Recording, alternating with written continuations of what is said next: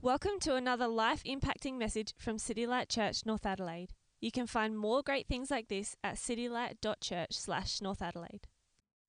we are going to be starting up a food ministry service once again. Um, but until then, encourage you to find someone who you're chatting to, invite them around to your house for lunch, or, or bless the city, uh, North Adelaide, with our service for lunches after church. But um, for now, we are going to go into God's Word. We're going to, ooh, I set my timer and it's going off two seconds. Woo, there we go.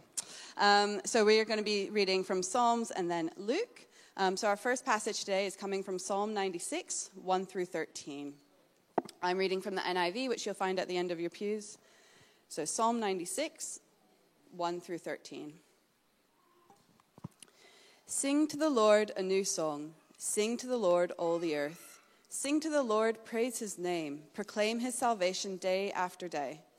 Declare his glory among the nations, his marvelous deeds among the people. For great is the Lord and most worthy of praise. He is to be feared above all gods. For all the gods of the nations are idols, but the Lord made the heavens. Splendor and majesty are before him, strength and glory are in his sanctuary. Ascribe to the Lord, O families of nations, ascribe to the Lord glory and strength. Ascribe to the Lord the glory due to his name. Bring an offering and come into his courts.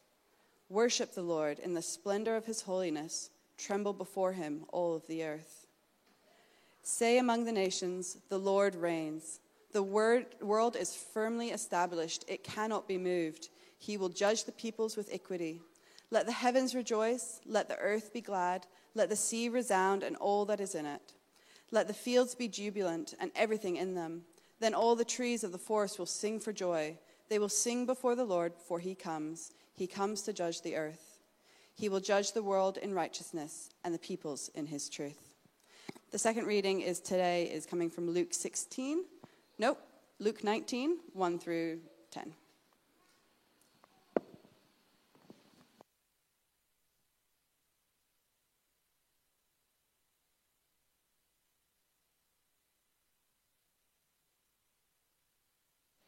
Luke 19, 1 through 10. Jesus entered Jericho and was passing through. A man was there by the name of Zachariah. Zacchaeus. Oh my goodness. Zacchaeus. Huh? Zacchaeus. I was totally thinking Zacharias in my head. All right, Zacchaeus, sorry. He was a chief tax collector and was wealthy. He wanted to see who Jesus was, but being a short man, he could not because of the crowd. So he ran ahead and climbed a sycamore fig tree to see him, since Jesus was coming that way. When Jesus reached the spot, he looked up and said, Zacchaeus, come down immediately. I must stay at your house today. So he came down at once and welcomed him gladly. All the people saw this and began to mutter, He is gone to be the guest of a sinner. But Zacchaeus stood up and said to the Lord, Look, Lord, here and now I give half my possessions to the poor, and if I have cheated anybody out of anything, I will pay him back four times that amount. Jesus said to him, Today has salvation has come to this house, because this man too is a son of Abraham. For the Son of Man came to seek and to save what was lost. Amen. Thanks, Amen. Tran. Thanks, Ruth. Give me a moment. Howie? Oh, this is loud. That was loud. Howie? Great. Good morning, morning, morning. Welcome to City Light North Adelaide. My name is Andrew. Um, lots of faces I don't know. Lots of faces I haven't seen for a while. Great to see you all here. Um, if you don't know, I've been living out in the country for like the last 11 months, so it's great to be back on home turf. Um, I'm back here preaching. Jacko's on holidays. Classic Jacko, just leaving me on the hottest day of like, at, like the year so far, right? So he's doing cool coffees and cool laneways and stuff. Um, if you're new, glad that you are here. Uh, if you're, especially if you're like trying to figure out what faith is, or what Christianity is, or who this Jesus guy is, you're in the right spot, man. Um, encourage you to make some connections here. Really make some connections, and I really hope that you meet God in this community of believers here. Um, we're at this part of the service now um, where we are going to together unpack a passage of scripture from God's Word this morning. Um, this year, we're starting our sermon series uh, called Seeking God, right? And this is week two. Um, last week, uh, uh, instead of asking what we want, uh, sorry, in, so with this sermon series, instead of asking what uh, we want this coming year as a church community, we're pondering over what God is really seeking of us Well, like, what, is, what does God want from our lives? And last week, uh, Jacko looked at how our, our wholehearted God expects his people to be wholehearted in their pursuit of him and his purposes. And that since he is wholehearted, that we should ask the Lord for an undivided heart ourselves. This week, I want us to look at, uh, what thing we want to look at is that God is a God who seeks the lost. He seeks the lost. And what are the implications of a God that seeks the lost? What are the implications of that for us as his followers at City North Adelaide? Now, I don't know about you. Um, I don't know how you celebrate New Year's. Uh, I was in bed by pretty much 11 p.m. on New Year's Eve. Um, but instead of having a, like a chipper New Year's with family and friends, we were up in Port Augusta. Um, I actually, instead of spent watching the TV and the fireworks and stuff, I was reading about this guy. This guy here. Does anyone know who this guy is? No, not really. Well, this guy is Andrew Tate. Specifically, I was reading about him and this drama, this Twitter drama between him and a person called Greta Thunberg. Anyone know that person, Greta Thunberg? Yep, yep. Well, recently, this, dra- this is drama that happened with this guy here, Andrew Tate. And it apparently led to him getting arrested in Romania. Now, I'm, I'm didn't, I didn't do my fact checking. It's Twitter drama. Who fact check Twitter drama anyway? But I, I, have heard of Andrew Tate before. But I personally didn't actually know that much about him. Um, I knew that he wasn't kind of a nice guy. That, but that's really all I knew about him. It turns out that he's actually a very unsavory kind of character, and for several reasons. He's an ex kickboxer turned ex kicked out Big Brother contestant, and he's now a known for really being a misogynistic internet influencer. The Guardian calls him the king of toxic masculinity. In a podcast, Tate claims that he and claims and narcissistic, narcissistically, I might add, he makes six hundred thousand dollars from a quote unquote little webcam business where he claims that he has 75 women working for him. He boasts, My job is to meet up with a girl, go on a few dates with her, sleep with her, test if she's quality, and get her to fall in love with me to where she'd do anything I'd say and get her on a webcam so that we could be rich together. I won't go further into the details, but there's no wonder, there's little wonder why that he's under arrest with charged with rape and sex trafficking. Now, here I am on New Year's Eve, reading about this Andrew Tate character, and I'm thinking, and I'm, I'm in shock. I'm in shock, and I'm thinking to myself, dude, this, this guy is gone. This guy's got, that guy, there's no coming back for this guy at all, right? There's no coming back from that. But as it's the end of 2022, I was a bit nostalgic. I started to think of some other unsavory characters from the year. If you've been paying attention to the financial markets, you'll probably have heard of, of this guy. Anyone know this guy? No? Don't know anymore? He's known as SBF Sam Bankman Fried. He's a 30 year old cryptocurrency trading wizard who built the second or third largest cryptocurrency exchange, made it to number four, 41 on the Forbes 400, and was in 2021 the world's richest 29 year old with, with a net worth of $22.5 billion. That was more than Mark Zuckerberg at 29. And he touted everywhere his massive shtick was that he was an effective altruist and that he would one day give away his, charity, his money all to charity. But two months ago, six, six weeks ago, really, his cryptocurrency exchange blew up. And he's been, he's been accused, not falsely, he's been accused of stealing and defrauding thousands and thousands and thousands of customers of, of something like $10 billion. This is in the courts right now. The evidence is so clear. This, this guy has the audacity to plead not guilty just four days ago. The le- level of greed and cognitive dissonance here is insane. Does it not make your blood boil? But he might not be even the worst villain of 2022. Dare do I even start talking about the plague of Putin? Or his, is his name unsavory enough? I'd be thinking, thanks, Tran. Real chipper start where to start Sunday morning, right? But I just want to let's just face reality for a moment with this little thought experiment. I'm pretty sure in saying this that most of us would uh, agree that looking at these people for 2022, there's some really, really bad people who have done some egregious things. And if we're honest, at least in our minds, when we think of guys like Andrew Tate, SBF, Vladimir Putin, some of us, if not all of us, have probably written them off. You know, there's no hope for these guys. There's no hope. And it's easy to say that because they are actually absolutely deplorable. But let's think about that for a second. At what point do they become deplorable? At what point is too far? How far gone do you have to be that there's no coming back from it? Whether it be, you know, socially, politically, morally, spiritually? And I ask this because, frankly, we've, you know, if we're honest with ourselves, we've all done some not great things. Where do we draw the line? When is an act so bad there's no coming back from it? When is a person so bad there is no forgiveness? Can you be so completely lost that you can never come back?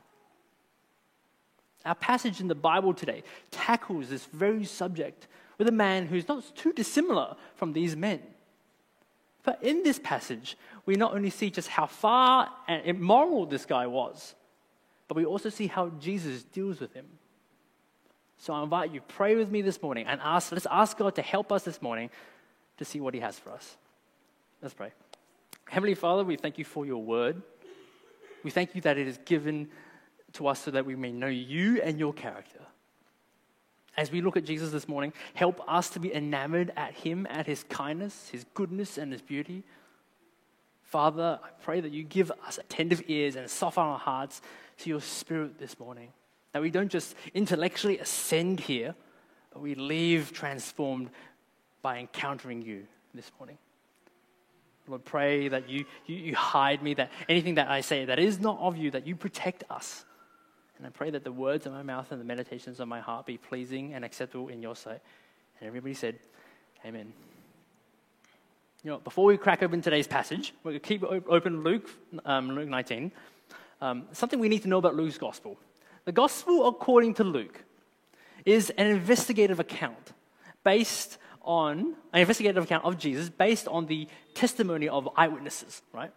Um, and it was originally written to readers so that they will be assured, so that they will be assured of what they were taught about the faith. So, we know then that when Luke decided to in, include the story of Zacchaeus here, it's not simply just for the sake of seeing Jesus interact with a sinner. But rather, Luke is telling us the story because it teaches us something about Jesus. At this point in Luke's narrative of, um, uh, the, at this point in the narrative of Luke's gospel, Jesus had been conducting his ministry, doing miracles, showing that he was God, teaching people about the kingdom of God. And our passage in Luke 19 sits pretty much almost right at the end of Jesus' ministry before he heads to Jerusalem. And this is significant, friends, because Jesus previously has repeatedly told his disciples, I'm going to Jerusalem to die. Like so many of the interactions in the gospel, Jesus often draws a crowd wherever he went. In pre- previously, in Luke 18, you see a crowd where Jesus heals a blind beggar. And you know what? The people were amazed. They gave glory to God for it. And then the crowd continues to form in Luke 19 as Jesus starts to walk through the ancient Near Eastern town of Jericho. So let's read verses 1 to 2 together. It says this Jesus entered Jericho and was passing through. A man was there by the name of Zacchaeus. He was a chief tax collector and was wealthy. This really sets the scene up for us. Imagine this Jericho was, the, was an important trade route between Jerusalem and the east, and it was a major toll point, and was also the center of quite a lot of, quite a lot of wealth. Now, if you're like me, if you've been a Christian for a while and you remember this story from Sunday school, you, I, I admit, when I read the story of Zacchaeus, I felt kind of sorry for the guy. You know, because you think, oh, little wee Zacchaeus, he's an outsider. This little short little man, no one likes him. Oh, poor you. And he always looks sad on his felt boards, you know, like from Sunday school. but the Bible, you know, is actually way more colorful than that. You see, in, that, in the first century, the Roman, the Roman Empire had taken over. And as such, they imposed a heavy, heavy tax on the locals. I don't know about you, but when you see your pay slip and you see the tax taken out, then you squirm a little bit. but then you think like, oh, actually, I shouldn't squirm because it's not that bad. I get Medicare and I get roads, I get, I get good stuff like that, right? But if you're a Jew and you heard about taxes, man, it was the sound of you paying money to an oppressive regime. They were using that money to oppress you. So naturally, tax collectors weren't very popular, you'd imagine. And then you have Zacchaeus here. He's not just a regular tax collector, but he's like the big wig, the top dog, you know? And on top of that, he was rich, filthy rich. And we know that later from the passage that he got rich from some questionable taxation practices.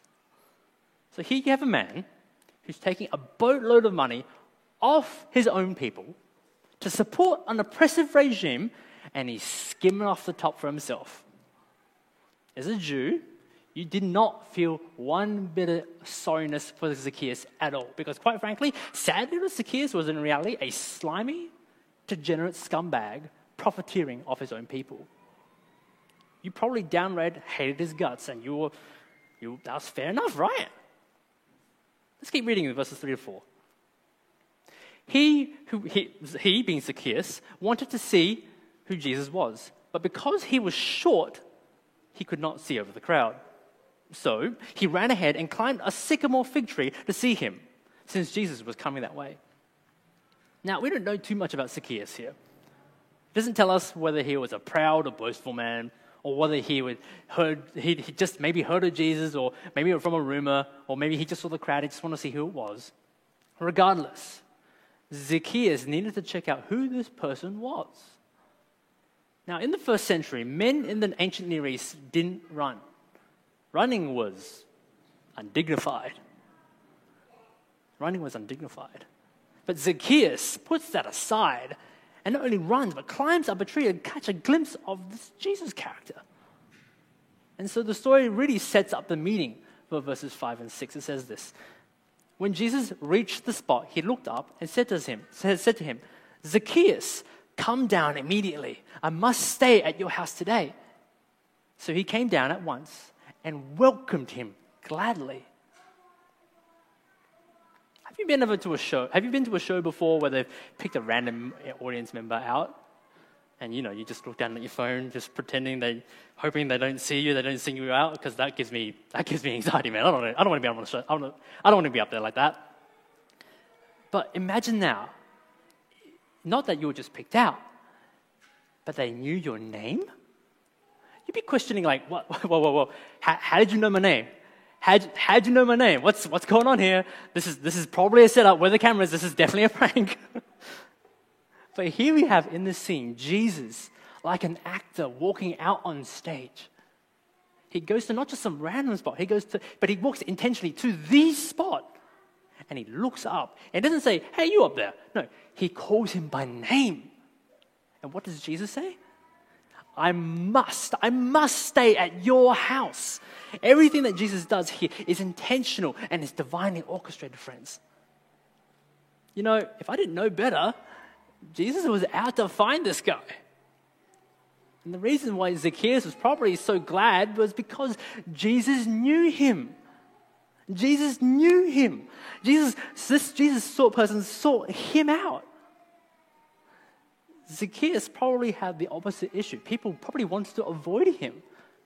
But no, Jesus was looking, seeking him, and wanted to stay at his place. Jesus might have been just passing through Jericho to go to Jerusalem, but he certainly knew exactly where he needed to stop by. But the crowd had something to say about that.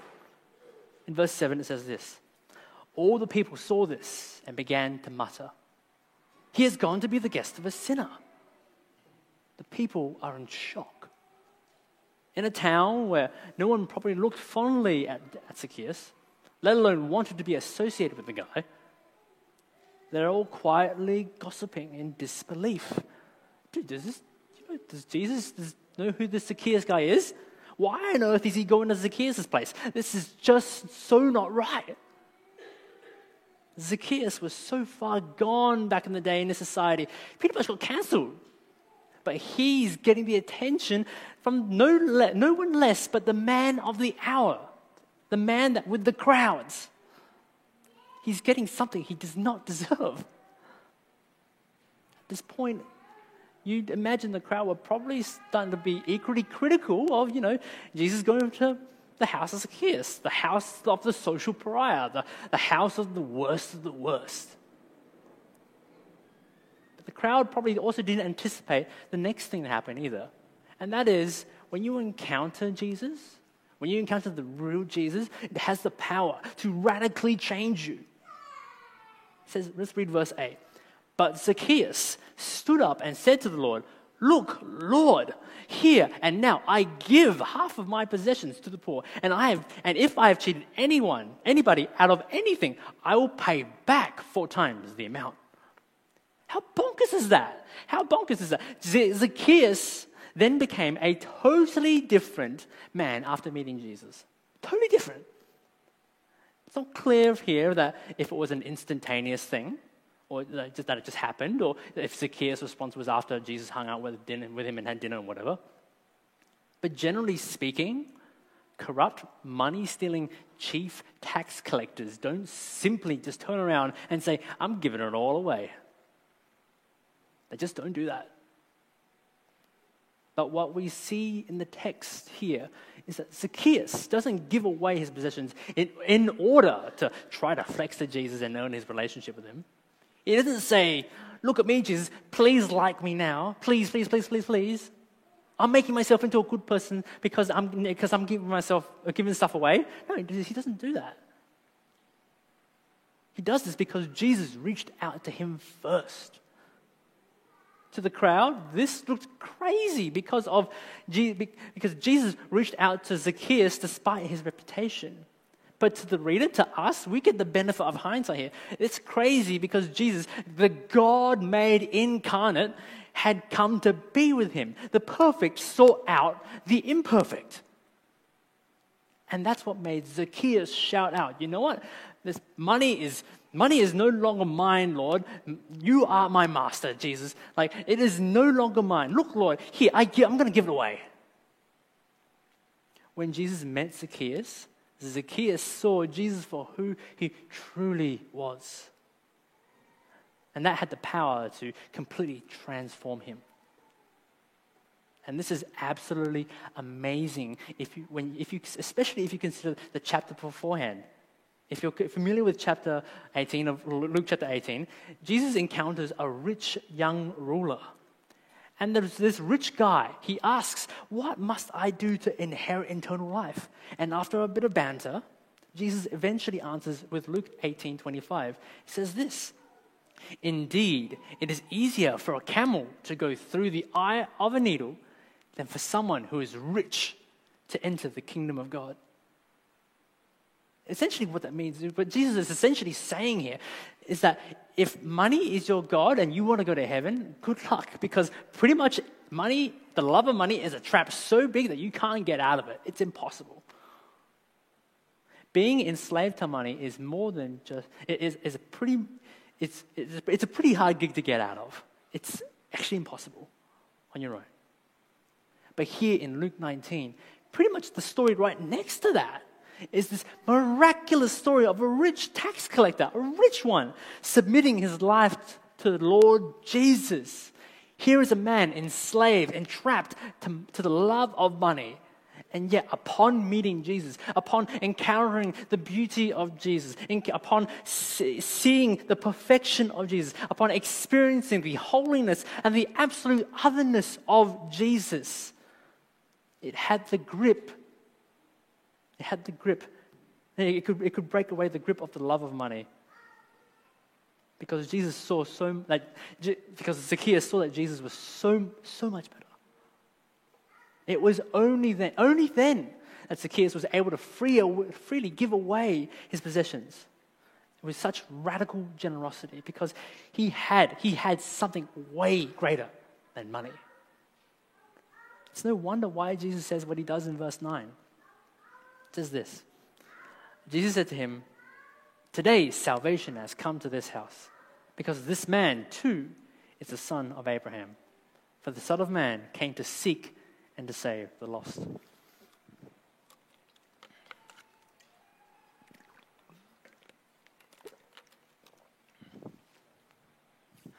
Zacchaeus' newfound generosity was a sign, you know what? Confirming. It was a sign confirming that his heart had actually done a 180. When Jesus reached out towards him, Zacchaeus' heart of stone was melted into a heart of flesh. And he put his trust in Jesus as his Lord and Savior. And as a result, his heart was turned around from an idol of greed and towards the God of the universe. And this, my friends, is exactly what Jesus had come to do on earth to find those who were lost, find those deemed too far from God, to go be near with them, and to save them and turn them back towards God the Father. This was Jesus' primary mission while here on earth. And Luke brings up this story with Zacchaeus before Jesus was to go to Jerusalem. Why? He does it to drive home the message that Jesus was going to fulfill his mission by dying on a cross for them. It's one thing for Jesus to seek the lost, but he doesn't just leave them there once he finds them. But he not. He goes all the way, friends. He goes all the way. He goes all the way there and dies for them so that they may be saved. And what's more, spoiler alert here, because we know that Jesus died he, and was also raised from the dead, we know that he successfully completed that mission. His death paid the wages for our sin, and his resurrection shows that anyone who puts their trust in him will too be raised from the dead. And in fact, if you've been saved, you've already been brought from spiritual death into spiritual life, something you cannot do yourself. And you know what? Jesus is not done yet because he is still alive today and he is still seeking the lost to be saved. Now, if you're a Christian here in this room, you know this to be true because that's how you got here, right? We were all lost once before we were found. And this isn't something you just hear about once and we just keep it in the back of our minds as we live life. This is, my friends, a core tenet of our faith. And this reality is absolutely central to who we are as Christ followers. It's central. In light of this passage, I think it's pretty clear that what God is seeking of us as a community at City Light North Adelaide is that we are people who too seek out the lost. As a Christian, it's part of our DNA. We know intrinsically that our part, the, uh, uh, part of our call as disciples of Jesus is to make disciples that make disciples that make disciples that make disciples, right? To tell people about the beauty of Jesus and the hope that he has for the world. And if, if, if, if Jesus is as life changing as we believe and say he is, it will want to overflow out of our, in our hands. Or at least, you know, in theory, it should. In theory, it should. Like, think about this. If you're excited and passionate about something, you want to tell people, right? You want to tell people. Like, um, Delphine and I are moving back to Adelaide pretty soon, and um, we're getting a puppy. So, man, I've only got one pixelated photo on my phone of this, of this dog, and I've been telling my, we're going to get this puppy, we're getting this puppy, we're getting this puppy. I'm telling everybody about it. I don't even have it yet. But as we head into 2023, friends, is sharing Jesus something we're primed and ready for? Are you ready for it? If you're, if you're a Christian right now, you're thinking, yeah, and, and this, is a, this is a safe space. I'm not going to shame anyone here. Just want, I just want to do a reality check. I'm not taking names. I'm not, taking, I'm not asking you to raise your hands or anything. But I want to ask you for a second. Safe space. Let's just take stock for a second. How did you go last year? with seeking the lost like Jesus did. I'm not asking about how many people you brought to faith or how many people you saw come meet Jesus. I'm just asking how, how did you go with you know, sharing about Jesus? Uh, again, I'm not here to shame you. I just want to have a bit of a healthy, healthy reality check. I imagine there are some of us here, like we did, we did lots. we did lots, and no matter how much we did, we feel like we didn't do enough. But truth be told, I just want to be real here for a second. Let's be honest with ourselves. We're family, right? Most of us probably feel like we should have made a bigger effort and we're kind of pained that we didn't. Or maybe even some of us were a bit sheepish because we didn't share at all. And I'm guessing this is true because if countrywide church attendance and census data is any indication at all, churches are getting smaller in our secular society. Again, I'm not here to shame you, I'm just, just doing a reality check. I just want to take, let's just take stock of that. Because as Christians, we want to, as we grow more like Jesus, as we become more like Jesus, we will grow to love people like Jesus. And like Jesus, we want that to overflow into other people encountering him.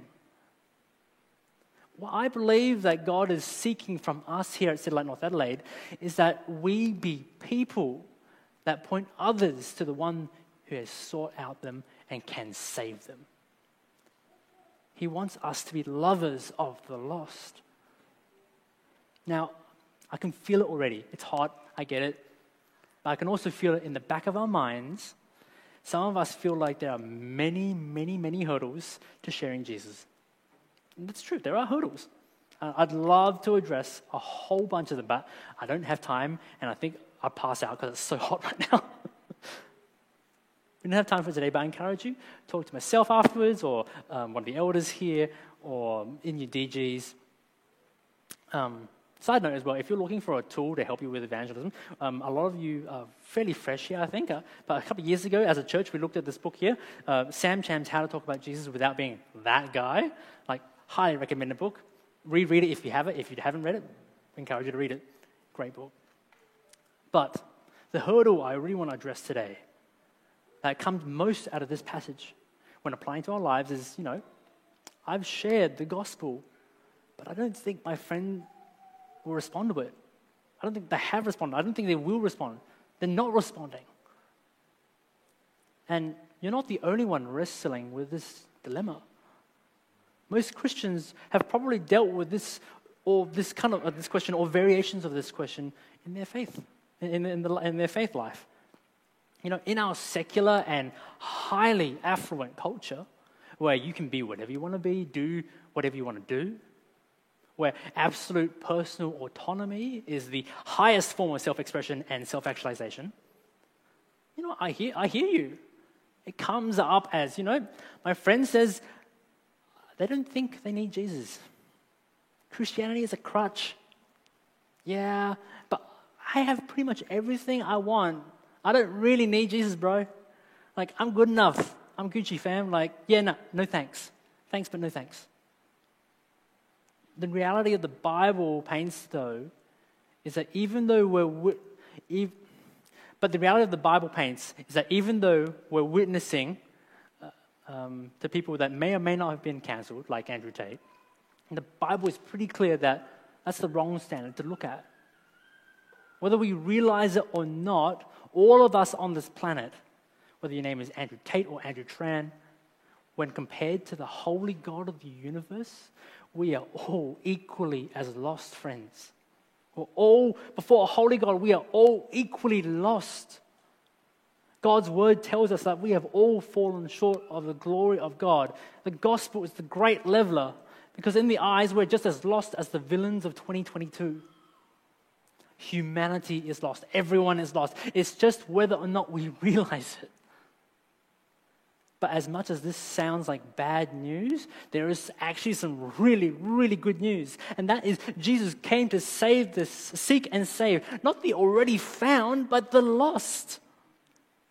And if, Jesus, if Zacchaeus, a slimy, degenerate scumbag, could be saved by simply meeting the real Jesus, anyone, anyone can be saved.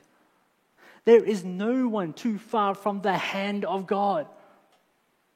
Yes, even the rich people in the burbs of Australia. Australians who are plenty rich by worldly standards. Many Australians will say they don't need God. They already have all they need. That, superficially may be true.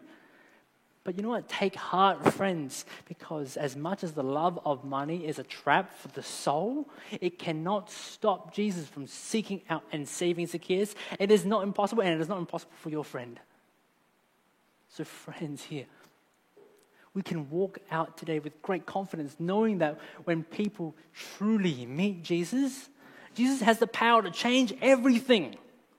When they come into a, come and truly experience the beauty of Jesus, not simply what he can do for them, but who he is. Jesus can save them. I implore you, keep sharing with your friends and family because he is truly worth it. Keep earnestly praying for your unbelieving family members. Keep being open with your hearts, with your, with your friends, about, and, and being open with your faith because it will overflow into, um, it will overflow into your friendships. Your relationship with God will overflow into your friendships. You know, Jesus came to seek and save the lost. Now, before we end, I just want to have a quick word to those of us who've, you know, we've been We've been sharing Jesus for a while, and we're just persistent. We're just hanging in there. And you know what? It's, it's been a struggle. It's been a, it's been a mighty struggle. And sometimes, you know what? I just want to throw this evangelism thing, in, I just want to throw the towel in. It's, it's, it's too hard. And, you know, and, I, and I hear you when, when we say that we feel hopeless because our friend or loved one is, hasn't accepted Jesus or they, they don't want to listen to it. But you know what? Your hopelessness, that your feeling of hopelessness, is probably a sign that you actually take the gravity of this where it's actually where it's at. And that's actually really good. And I want to encourage you that, friends, that, that your feeling is not actually hopelessness. You know what true hopelessness is? True hopelessness is if Jesus was not able to save us at all. That's hopelessness. Hopelessness, true hopelessness is when we have no one to intervene for us and we're stuffed. But the good news, friends, is that we do have a hope in Jesus, and He can absolutely save anyone. And if this is you, God sees you. God knows your pain. God is not callous or cold. He knows your pain because He feels it too. He feels it probably more than you do because He intimately knows everyone because He made them. Now, I might not have answered why your friend or loved one has not accepted Jesus yet, but I do know the one who's in control of all things, and I implore you, let's trust him together. When we experience this kind of grief, we must anchor ourselves in the eternal anchor. We must anchor ourselves in the goodness of God. And we know that God is good because he didn't, he didn't have to send Jesus, but he sent him anyway. There is no God like our God, friends. So take heart because God is, God can save, and He is absolutely mighty to do so. So, friends, let's leave this place today filled with confidence and know that when people truly meet Jesus and see Him for what He really is, for who He really is, people really do get saved. There truly is hope because Jesus has succeeded in seeking out the lost, and He's still doing it today. Let's ask God together to strengthen and embolden our faith so we, that more people may be reconciled to Him. Amen? Amen. Let's pray together.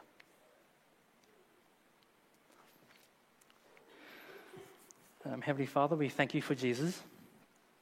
We thank you for coming down and drawing near to us.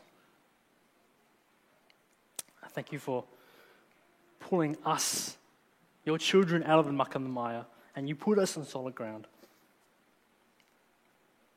I pray Jesus that you help us to never lose sight of your work, your death, and your resurrection. And you pray that you help us to never lose sight of your beauty and your glory, of you. Spirit, I pray that you inflame our hearts for you, that it would overflow into us seeking the lost. May you be central to our life pray that others may know the everlasting joy that is your presence and help us to keep our resolve as people push back on you. Help us to be obedient because it is for the joy of others and ultimately for your glory that we share of you. I pray, Spirit, that you embolden us, empower us, help us to lean on your power, knowing that it is you who do the work of regeneration and we are just merely the conduit Father, use us. Father, we, admit that we are tired and weary, and some of us are disheartened. But Lord, comfort us. But also renew us in your gospel because you're worth it. God, we plead with you that you would seek and save the lost through us because you said you would. Lord, you said that you will build your church and the, and the gates of Hades will not overcome it. Help us to live out, live that out with confidence. We love you. We pray this in your majestic and beautiful name. Amen. Thank you for listening to audio from City Light Church, North Adelaide. We hope you found it helpful and we'd love for you to share this message with others. For more great content, more information about City Light Church, or to donate to the work of City Light Church North Adelaide, visit us at citylight.church slash North Adelaide.